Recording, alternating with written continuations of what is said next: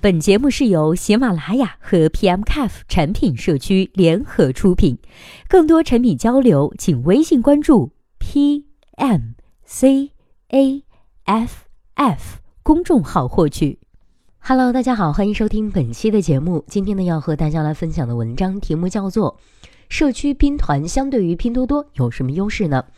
有读者提问说，社区拼团与拼多多比起来，优势在于哪一环呢？能为用户带来多少体验或者是优惠上的提升呢？今天为我们做出回答的这位作者的名字叫做酱酱江。那接下来时间，我们一起来听一下他是怎么说的吧。从优势来看，主要有以下几个方面：一，从获客成本上。社区团购是利用各个社区的微信群进行比价拼团，用户直接在微信群完成咨询、互动、讨论，最终呢通过小程序下单，几乎零成本，获客成本低。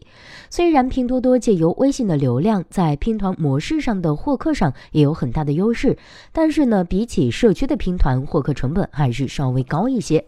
二，从用户触发上。用户完成一个动作需要的要素是动机加成本加触发点。在社区拼团上，用户购买商品的流程往往是恰好需要买某种水果或者是日用品，看到小区群的团购消息，价格也很实惠，所以就买了。因此呢，有直接的触发点。拼多多的模式上，用户可能要搜索货比三家之后才会购买，决策链长，用户离开的可能性呢也会比较大。当然，拼多多的拼团模式也可以带来上述的触发。但是，因为团购商品的匹配程度没有社区拼团高，因此成交量相对来说比较低。三，从用户信任感上来讲，拼多多假货质量问题呢，一直是用户所诟病的。社区团购通过微信群与用户建立联系，用户直接在微信群进行咨询和购买，每个购买过的人都可以给出参考和建议，互动性和及时反馈比较强，质量比较有保障。四，从物流成本上，社区拼团的拼团对象是一个社区的人，因此可以凑齐一个较大的订单，再朝一个小区统一发货，物流成本低。而拼多多是全国内拼团，可以理解为全国范围内的社区拼团，物品呢需要单独发给全国范围内的用户，物流成本比较高。五，在资金方面，社区团购通过预售的模式，先拿到钱款，再统一发货，也就是有确定性的需求，再准备确定性的货，资金风险和库存积压周转风险低。